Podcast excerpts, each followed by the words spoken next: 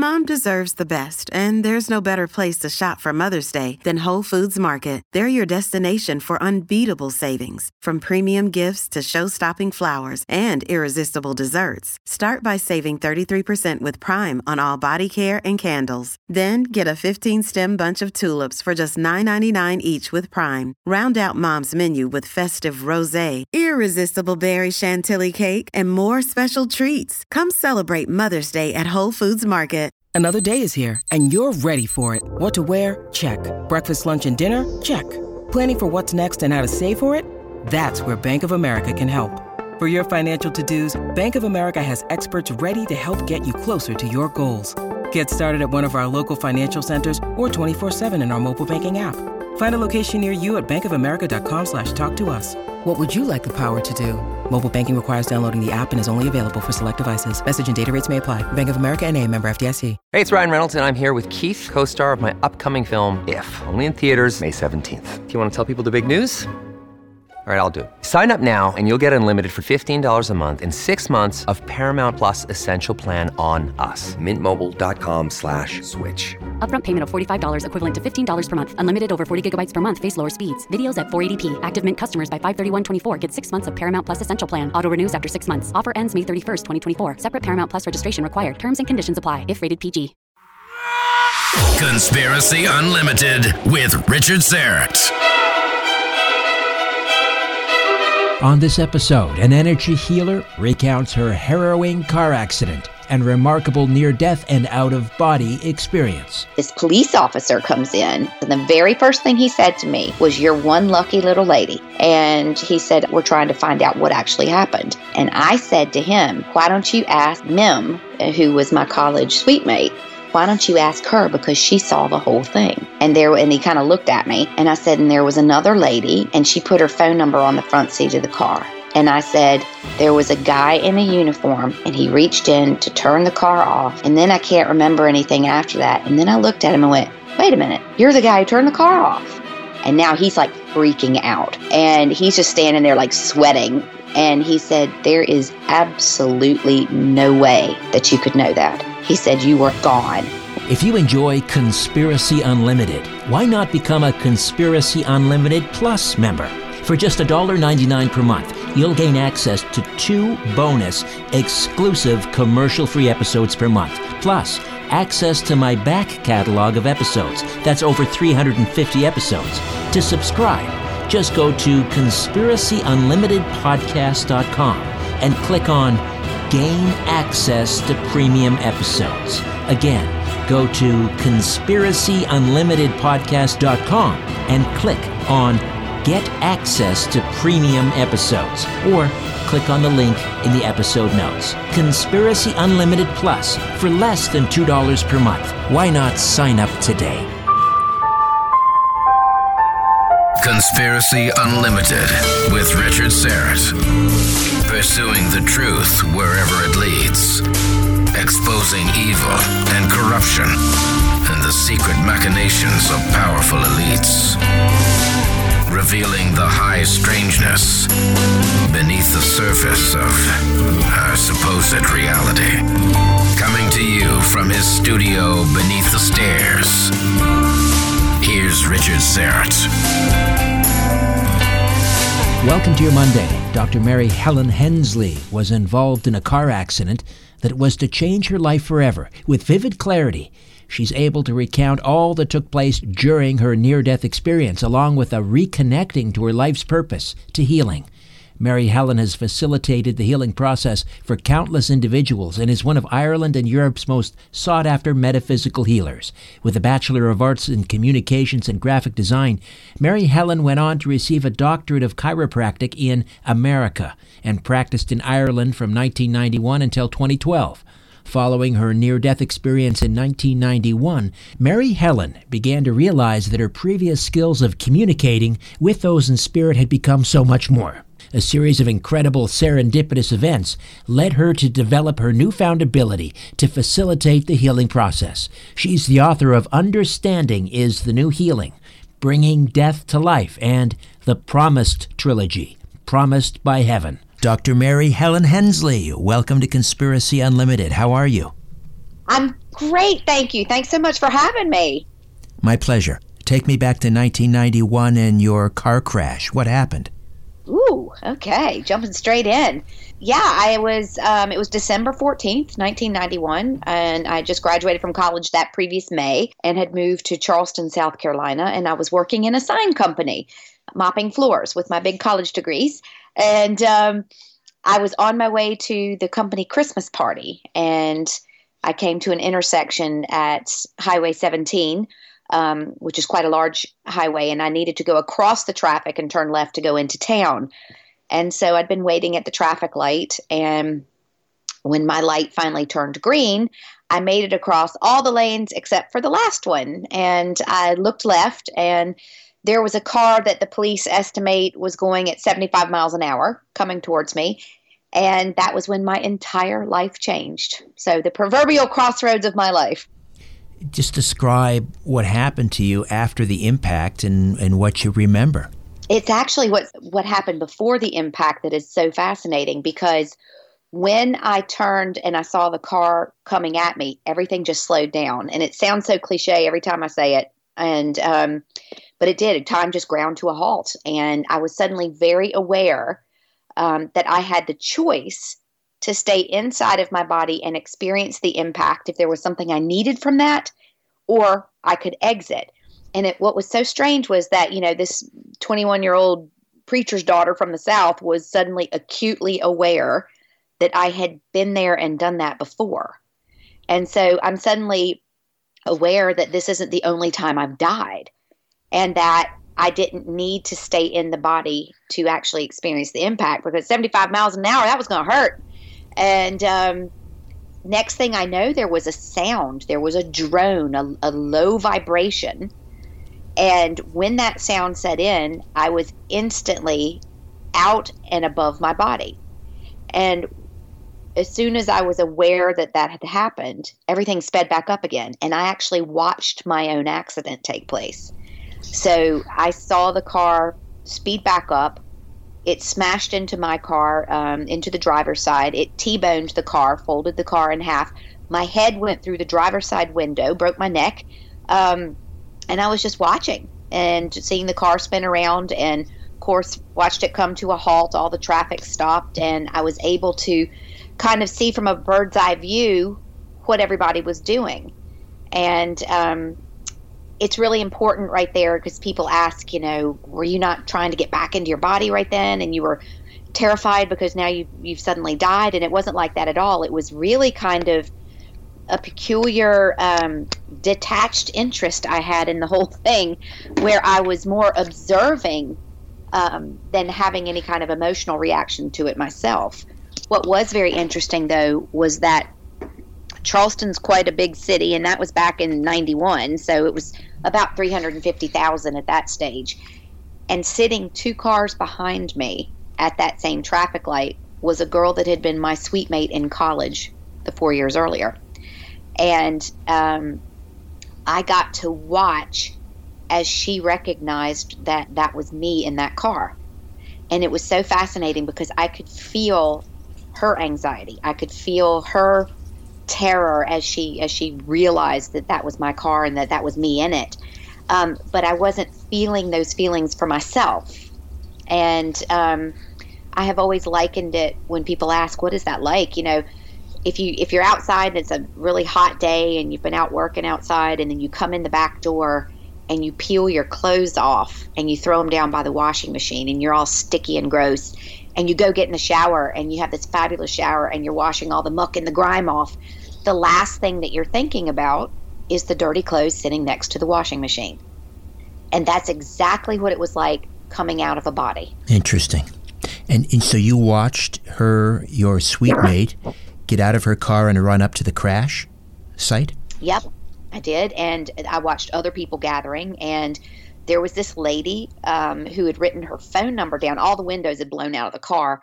And she'd written her phone number down, which I always thought to this day is so strange and she reached in. So imagine there's like a dead body in the car, and she reaches in through the blown out driver or passenger side window and leaves her name and phone number on the seat, and then runs off. How strange! And so, I know, isn't that bizarre? Um, so like she either had somewhere she had to be and, you know, had witnessed the accident and wanted to leave her name and number. I always thought that was so strange. But then there was a guy who came over and he was um, in a uniform and he reached in and turned the keys off through the window of the passenger side. And um, as people were gathering and, and kind of looking around, all of a sudden that sound that I had heard, the low drone, became this beautiful, um, I always call it music of the spheres, this beautiful symphony of sounds. And suddenly I wasn't there anymore. So it was, you know, this is, I think, where a lot of people experience the tunnel experience and all. Mine was instantaneous. I was there observing the accident in one breath, and then in the next, I was somewhere else. Where was that somewhere else? Well, I guess kind of like Grand Central Station because, you know, excuse me, I think it's modern religions, man made religions that create you know a, a, final destination after the death process. And we get kind of caught up in the idea that okay you die and then you go somewhere your big reward or, or you're or you're burning. Um, no, but that you land in that final place that you're going. And it wasn't like that at all. And especially for me you know having grown up in in Virginia in the Bible Belt with a father as a minister everything that I had been told would happen didn't happen. It was actually quite quite the opposite. so this was really eye opening for me, and it was a it was a lot of oh yeah, aha, oh my gosh, I remember this. Oh yeah, um, and it was amazing because the space that I landed in, I was still aware. Of course, I had no physical body, but I was I was still cohesive. I was still aware of being the form of something. Um, and what I had in that moment was I still had all my memories intact. So I knew exactly who I'd just been, what had happened. Um, but now all of a sudden I've got all these new memories just immediately coming in. And I had realized that that this was one of many lifetimes I had lived, which of course, you know, didn't learn that one in Sunday school. So what's unfolding in this space is this is what really validated it for me in, in that time because it was so not like what I would expect. You know, my brain didn't conjure the images of Jesus or this or that. Um, it was a very different experience. The the atmosphere in this space was palpable, like it was malleable. You could touch it, um, and and at the same time, I was part of it. And so it was the most. Oh, it was a glorious feeling. It was absolutely incredible just to just sit in this space, and it was like it was like that shower where you're washing off all the muck and grime. It's you are sitting in this space and your every essence of, of what you are now becomes part of that space. And with that comes a memory, a remembrance, a, you know, that lifting of the veil, um, as people would say. Um, and it was just, it was wonderful. Did you see so, anyone? Did you hear anything aside from? So, yeah. Oh yeah, absolutely. Because those sounds were still playing. Um, those set that that frequency of sound and light. Um, it was the most beautiful light, and the colors were absolutely just mesmerizing because they weren't colors that I could give you anything to liken to here because I've never seen them here. Um, after a period of time, which I don't know how long that was, um, the atmosphere in front in front of me kind of began to take shape, and two beings formed out of that.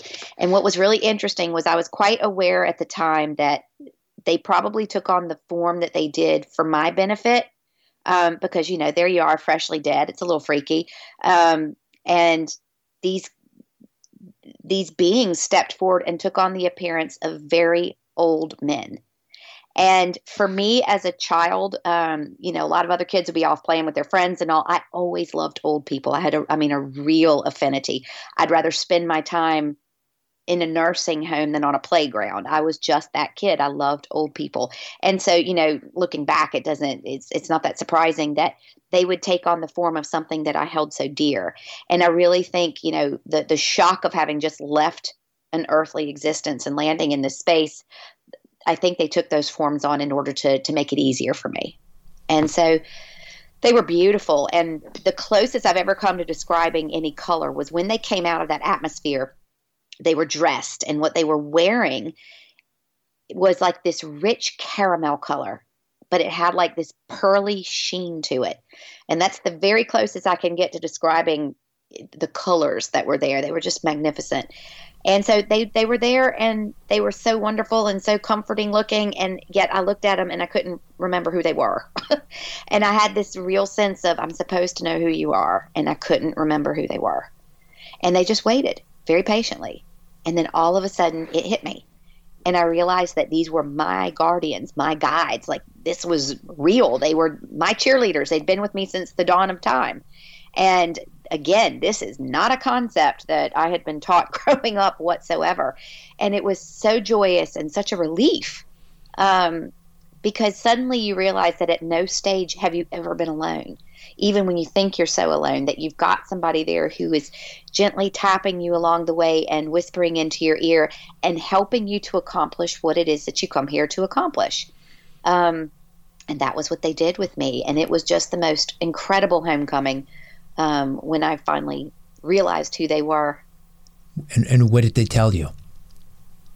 So they didn't speak, um, like there was no mouth movement. It was, you know, when we talk about that kind of telepathic exchange, all of a sudden I became very smart in a skinny minute um, because it's like my head started filling with all this information.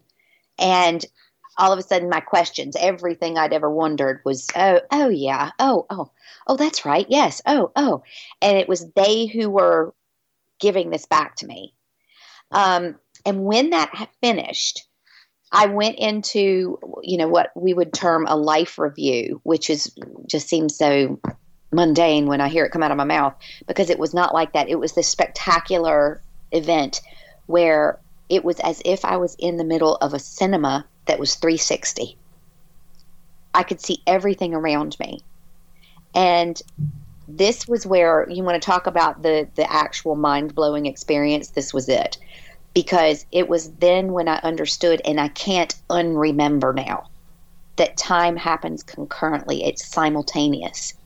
So i am in the middle of this and i am watching like a movie reel all the way around me where i'm 3 years old and i'm five years old getting lost at the beach, and I'm 17 years old and being raped, and I'm 12 years old winning Living History Day in junior high school. And this is all happening at the same time. And this is where my understanding of how time works and how linear time and time marching forward in an earth construct is here so that we just don't lose our minds, you know, because we only have five senses with which to digest this idea of concurrent time. And so it was it was just incredible because you get to go, oh my gosh, that's how, that's how, we're all fractals of the same whole. Oh gosh, I get it. I'm actually here experiencing myself through eight billion different pairs of eyes, and it's all happening simultaneously. And I am everyone and nothing all at the same time, and it was absolutely incredible. And uh, at, at a certain point, were you told it's not your time, you have to go back to your body, or what happened then? No, this is what's really interesting because that that kind of denotes a hierarchy and someone else making a decision for me. And it was at this moment, you know, imagine again, preacher's kid, I'm looking around going, "Where's the judge? I've been told all my life that somebody is going to be sitting here judging, do I go up or do I go down?" And I'm like looking around and the only one who is interested in this performance of my life as Mary Helen for 21 years is me. And I'm like, oh my gosh, I've been the one creating my circumstances all along. And so, yes, in that moment, they, you know, they were agreeing with what I had already decided. And I had remembered that I had I had chosen to be there and that I needed to be in this space because up until that point, I, you know, I was living a fairly decent life, but I had some pretty unusual and unique gifts in my life that I wasn't using using in any service to humanity. Um, and so I realized that I had placed this in my path in order to remind myself if I hadn't made it to adulthood without realizing it while in the body. And so I was going back.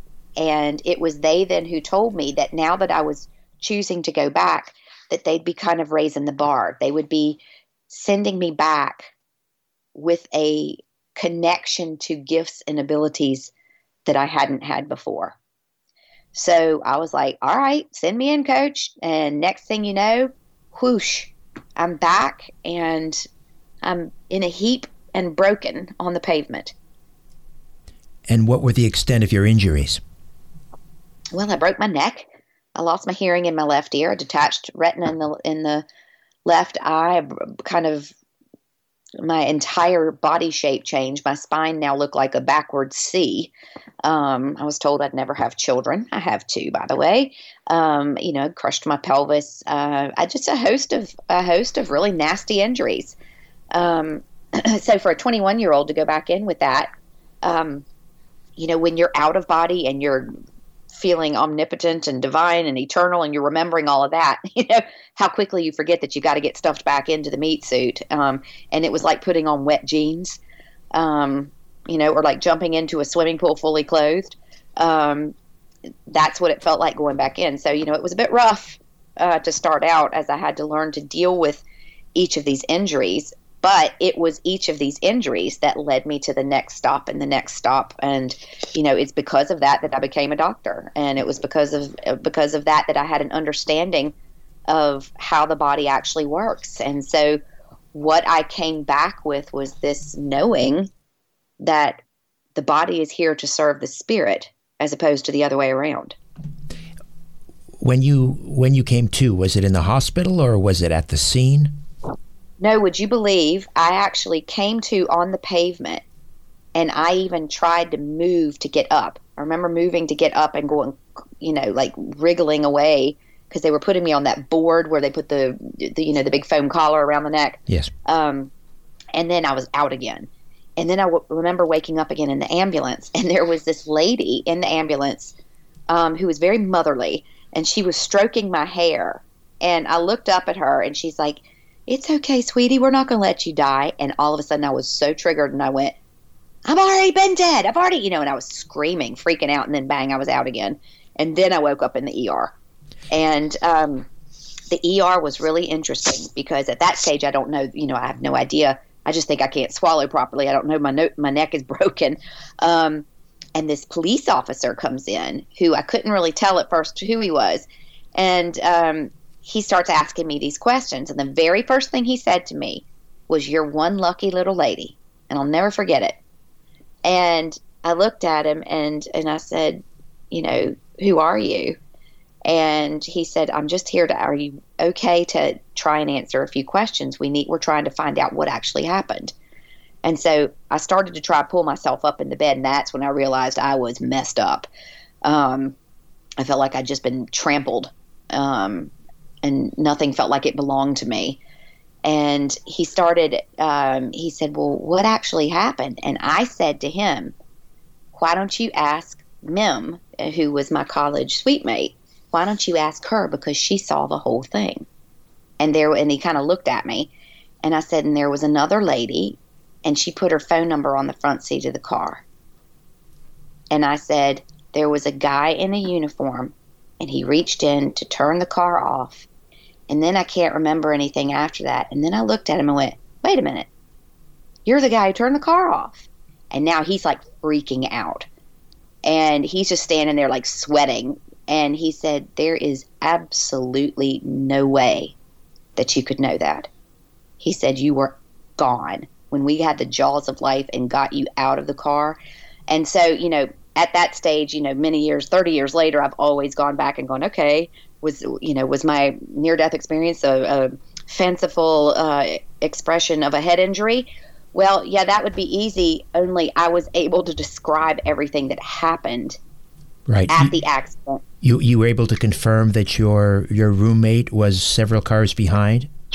Exactly. And he's like there's no way you could know that. And he's the he's like i'm the one who pulled your body out of the car. That's remarkable. He's, were you clinically dead actually? Were they able to determine yeah that? there's I mean, at this stage, you know, it's um, all we know is that I was, I mean, gone, and I had that whole that whole experience. And then by the time they got me revived on the pavement, I, you know, like how long does it take for an ambulance to arrive? So, you know, like I was out, gone for 15 minutes Earth time at least.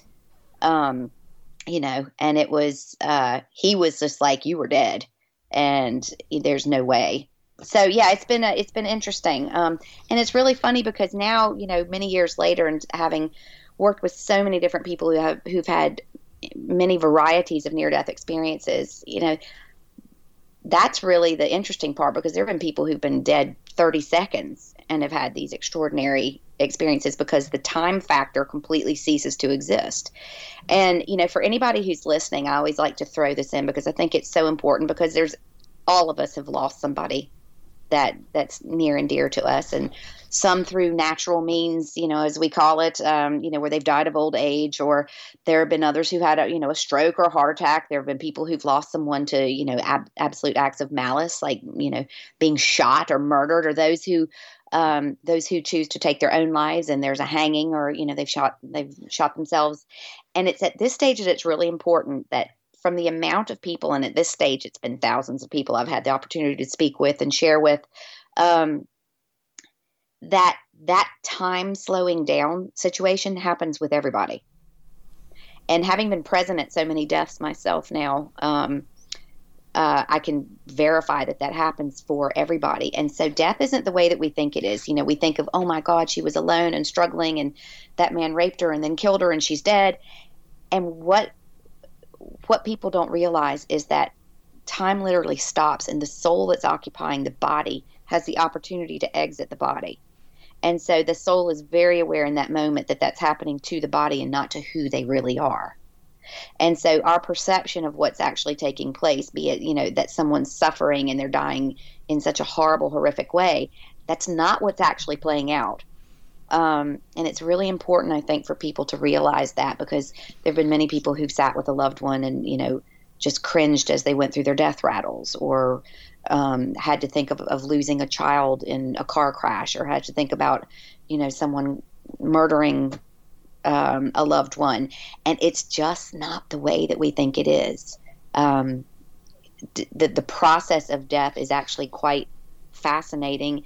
Um, it's very beautiful um, the tragic circumstances that are surrounding a death is not something that the soul is carrying with them. It's out and it's able to interact with the death process in whatever way it sees fit. And I think that's just incredible. More of my conversation with Dr. Mary Helen Hensley when Conspiracy Unlimited returns. C60 Evo's Miracle Molecule ESS60 makes a great gift for your friends, family, and their pets. Why not give the gift of radiant health to everyone on your list? ESS60 from C60 Evo is the purest form of C60. Take ESS60 for increased strength, flexibility, immunity, and better sleep. You know, the mighty Aphrodite and I have been taking it for a year now, a tablespoonful every morning, and we've never felt better, never slept better. No aches, no pains. We're mentally focused and sharp. Is it any wonder? This antiviral, antibacterial, anti inflammatory, and super antioxidant is 172 times more powerful than vitamin C. You heard me right. 172 times more powerful than vitamin C. To order your bottle of ESS60 from C60 Evo, go to the episode notes for this podcast or click on the banner ad for C60 Evo at the bottom of my website, strangeplanet.ca. And now, until the end of the year, you can take 15% off your order with the coupon code Jolly15RS. Jolly15RS. That's Jolly15RS. The coupon's not valid for cases or subscriptions and cannot be used with any other coupon code. Valid through December 31st, 2020. Again, to order your miracle molecule in a bottle, go to the episode notes for this podcast or go to my website, strangeplanet.ca. Scroll down to the bottom and click on the C60 Evo banner. This product has not been evaluated by the FDA and is not intended to cure, treat, or diagnose. If you have a medical concern, please contact your healthcare provider. If there's one thing money can't buy, it's sanity. Conspiracy Unlimited with Richard Syrett healer, author, near death, and out of body experiencer. Dr. Mary Helen Hensley is here, and we've been discussing her 1991 car crash and the remarkable story of what transpired after the crash. You had previous uh, gifts, though, prior to this accident, communicating with departed spirits and so forth. When did that start? Um, in the womb. so um, my mother was when she was pregnant with me she was in her 40s and um, she contracted German measles. And so um, my father and mother were called in with the doctor and they said, look, um, you need to just go ahead and start getting your idea around because remember, this is in the 60s. You need to get your head around the idea that this child isn't going to be okay. And you need to start making peace with that. And because you have German measles and that never fares well for the child. And so, what was really interesting was that during my mother's pregnancy after they had gotten that news, my father had what he called a celestial visit. And this is really interesting terminology coming from a preacher because you would think it would be angelic or the Holy Spirit or this. And he said all he could say was that it was they were celestial beings. And so, you know, chances are they were probably his own guides appearing to him.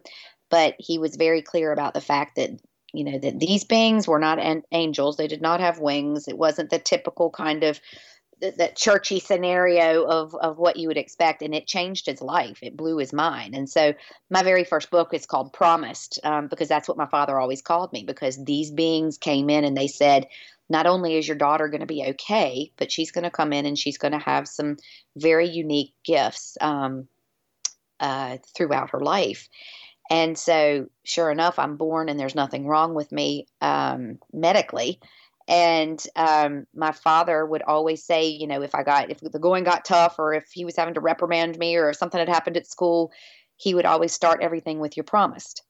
And that's where that came from because he had this visit that literally changed his perception, you know, and it was, that's a lot for, for someone who was, living within the box of an organized religion to, to swallow. Um, so as I got older, they were always watching. And it was when I was about four or five years old that the kitchen table conversation happened. And I was called into the kitchen, and my father, who was not only a minister, he was also an American football coach, um, huge, big, strapping guy. Um, and he had this big booming voice and he sat me down at the table and you know my mother was kind of nervously pottering um, in the kitchen and he said sugar do you know the difference between alive and dead? And i said i'm four. And i'm like um i guess. And what had been happening was i was coming to my parents and i was telling them all these great things that my grandfather um, Dr. Garland Clark, who'd been a surgeon in Kentucky. He was my very best friend. And he would tell me all these things, and he spent so much time with me, and he was very diligent about prepping me about service and what it meant to serve, you know, and what it meant to be here and to have the kind of gifts that we had. Um, and so they finally had to sit me down and say, you know, listen, all these details, all these things that you're talking about with your grandfather, you know, they knew them to be true, but there's no way I could have known them because he had died when I was one. And so I guess it was that was when it started early on. And then it was, you know, from then forward, I always had, I could dream things and I would know who was going to die before they died. And, um, but that was kind of, that was it. It was knowing things before they happened and being able to have that ongoing communication with my grandfather in particular. And did, um, and did, did your grandfather, Dr. Garland Clark, did he? How did he appear to you? Like, was it a full-on apparition? Did you, did you just assume that he was alive and in your life? Yeah, I didn't, uh, but I I thought that there were many varieties of what reality looks like. You know, because like nowadays, look, you know, if I'm speaking to someone on a Zoom call, I'm looking at them in real time and I can see their face and I see them talking to me and I know that they're on the other end of that camera is an actual physical body, but the way that they're speaking to me there is a very realistic and very present time projection. And so I think at such an early age, I just didn't know the difference. I thought there were many ways to manifest oneself, you know. Um, and so it wasn't until they pointed out to me that he wasn't wearing a body that I began to go, oh, hang on a second. Well, then what about that one over there and that one over there? Um, so yeah, it was it was quite an interesting way to get dropped into the realization of of how things work between, um, inter, you know, between the planes and interdimensionally. Because I think there are many ways to to view one another, to, to see each other. And I know I realize now as an adult that some people see energy and auric fields around people, and I did all of my life, and that other people don't see that. How, um, how did mean, What what sorts of things did you know about your your grandfather that you shouldn't have known? Oh gosh, names, things I would, you know, I would start calling my mother the name that he would call her. Um, and there was no way that I would have known that. Or I would talk about people that would have been dear to my grandparents that I, I wouldn't have met because they would have been dead already. Um, you know, that kind of thing. Just things that would validate to my parents that I'd indeed been speaking to him, and there's no way that I could know that otherwise. Um, and it was really interesting because I, from the time I was very small, you know, other kids would ask for a doll or a you know stuffed animal for birthday, and I wanted a doctor's kit, and so I carried around this little plastic black doctor's bag from the time I was very small, and I was forever performing operations on my father with these little, you know, with a butter knife, with a, you know, a plastic stethoscope. And like it was just really interesting that I kind of had a, a good feel of an interest in the body already. Right. And who else was coming through besides your grandfather? Um, he would introduce me to other beings, nobody that I would particularly call by name. Um, so it would be, I would I would see those who were elsewhere. Let's put it that way. Um, you know, again, when you're coming from that concept of heaven being a final destination, these weren't people that were or beings that were in heaven. They were somewhere else doing their thing, and they were very busy.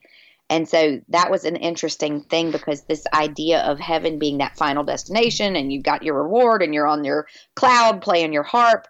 Um, from a, an early age, I think um, I wasn't really sure what that meant because I was hearing and learning one thing in church, yet experiencing something completely different when I would spend time with my grandfather. And what happened to these abilities after the accident? Oh gosh, tenfold, thousandfold. Um, well, like I said beforehand, um, you know, I joke always because, as you can imagine, you're a teenager. And one of the things my parents said, we don't talk about this with other people. We want to, know, I think my father was very concerned about um, how other people would accept that, how they would treat me. Um, and so it was something that was kept very quiet. I could speak to my parents about it, but that was it.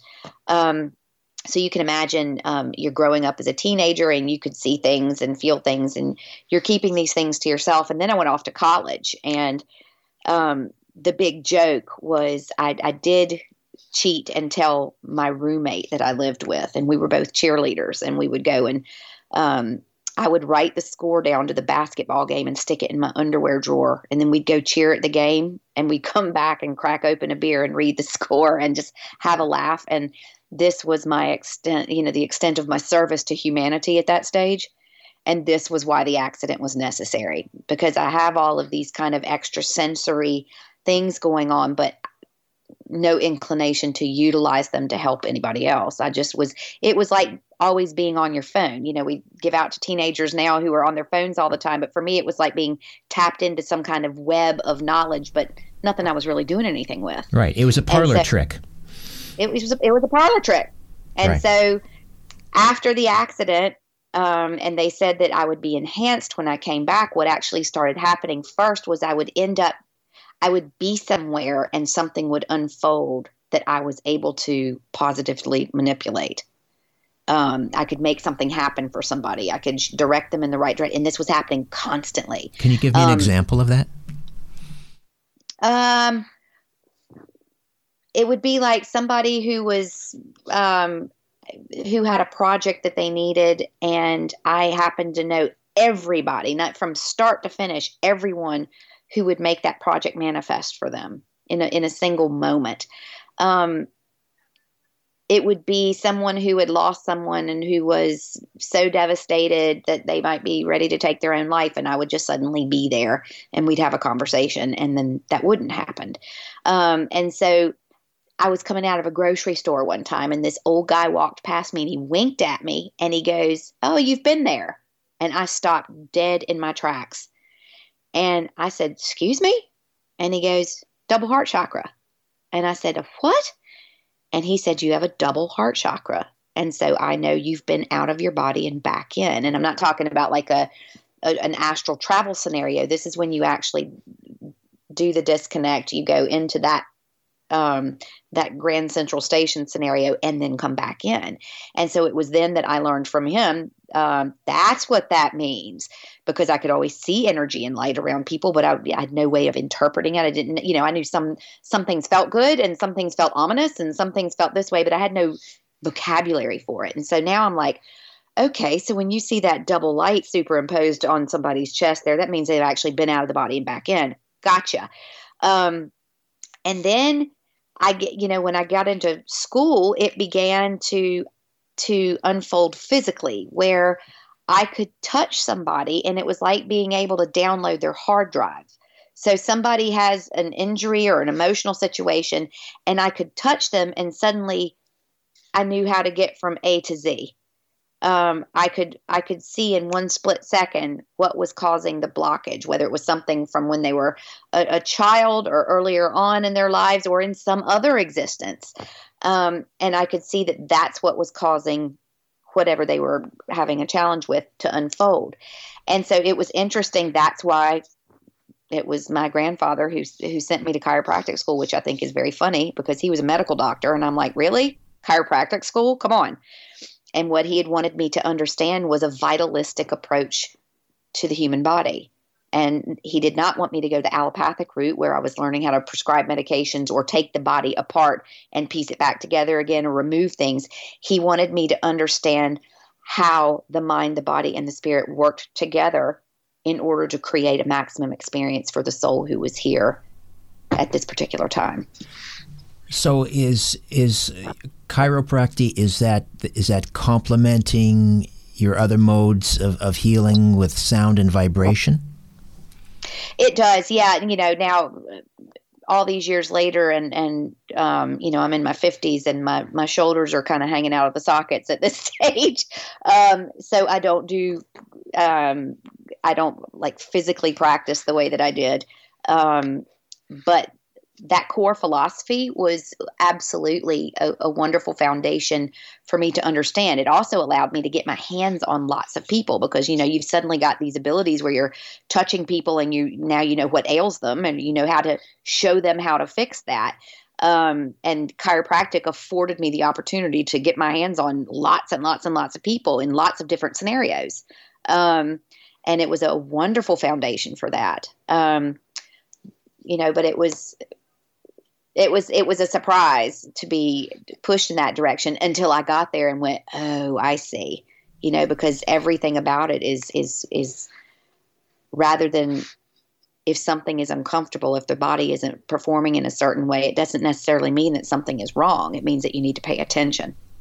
And that's very, very different than trying to medicate it or remove it, or um, it's a very, it's just a different approach to life, um, and one that I'm extremely grateful for because things just kept unfolding as far as um, you know not only could i know something before it's happening now i had this sudden ability if somebody had let's say cancer i could touch them and that cancer could go. And in the early days that was absolutely fabulous for my ego. And then i grew up and then i matured and then i understood that that is not what a healer does. A healer is a window washer a healer is someone who wipes clean the muck and the grime so someone can see for themselves how to heal. We're there to facilitate, not to do it for them. And so I very luckily learned that very early on because what was happening is, you know, I had this incredible ability to touch someone and make what was causing them discomfort go away all of a sudden. And then what would happen? Six months later, they would come back because they had something else, because they had never gotten down to the root cause of why it was present in their life, because I didn't take them there. And so I grew and matured as a healer and, and, and began to understand that, you know, healing is, is, is a, an inside job and it's something that I can be there to help facilitate and present people with the tools in order to do that for themselves. And then that is a true healing when they have that understanding because healing doesn't always mean that it ends up the way that we want it to. You know, having a good death, having a death where you're leaving with everything that you came here to get is also being healed. And it doesn't mean that everything that's uncomfortable goes away. It means that you got what you came here for. Do you do this remotely as well, or do you have to have hands on? No, yeah, that that went away years ago. Um, it's just you know I'm a, I'm constantly learning. I'm still learning, and I'm still a work in progress. And everything changes, and so it's so interesting. You know, as we move now, um, as, as we were pushed um, in 2020 to to this more online community. Um, I had been prepared for this and had been working online for quite some time. Um, and it's just as easy to do because everything is frequency. In the same way that I'm speaking to you over a Skype sim- signal where I'm looking at your picture on my laptop, yet you and I are talking in present time, it's just a signal, it's just a frequency. And so when you're connecting in with somebody else, that's you know, it's it's just that simple and just that miraculous all at the same time. So it's it's you know you learn as you go along and you get it gets easier and easier so yeah i've been doing it remotely for years now how do people get a, a hold of you for a, a healing session mary um, on my website maryhelenhensley.com and that's h-e-n-s-l-e-y mary helen hensley h-e-n-s-l-e-y dot com and uh, your books, Understanding is the New Healing, Bringing Death to Life, and the Promise Trilogy. How do we get a hold of those? Everything is on my website. Understanding is the New Healing audiobook will be out in a couple of weeks. Um, and this is pretty amazing because it's the very first book available in Audible history where, as I'm telling the stories, the frequencies and brainwave states that correlate with the healing associated with the subject matter within the stories is playing in the background. So it is now taking it from an an audio experience to a completely immersive experience for the listener. Terrific, Mary. It was great meeting you, and thank you for uh, for hanging out. Richard, thank you so much for having me. I appreciate it so much. Okay, before I dim the lights in my little studio beneath the stairs, I'll be back in a few moments to share a few details on an upcoming episode. Hey there, I'm hard at work on another edition of Inner Sanctum, my free monthly newsletter. Inner Sanctum features my monthly brief, a column of my thoughts and opinions on what's happening in the world. It features a spotlight on a past guest a look ahead to an upcoming episode of my weekly syndicated radio program, The Conspiracy Show. It features a look at this month in conspiracy and UFO history and my Conspiracy Unlimited podcast episode pick of the month, and so much more. To get your free monthly newsletter, Inner Sanctum, delivered to your email inbox, just go to my website, strangeplanet.ca, strangeplanet.ca. Scroll down to the bottom of the page and click on Inner Sanctum and register. It's fast, easy, and again, absolutely free.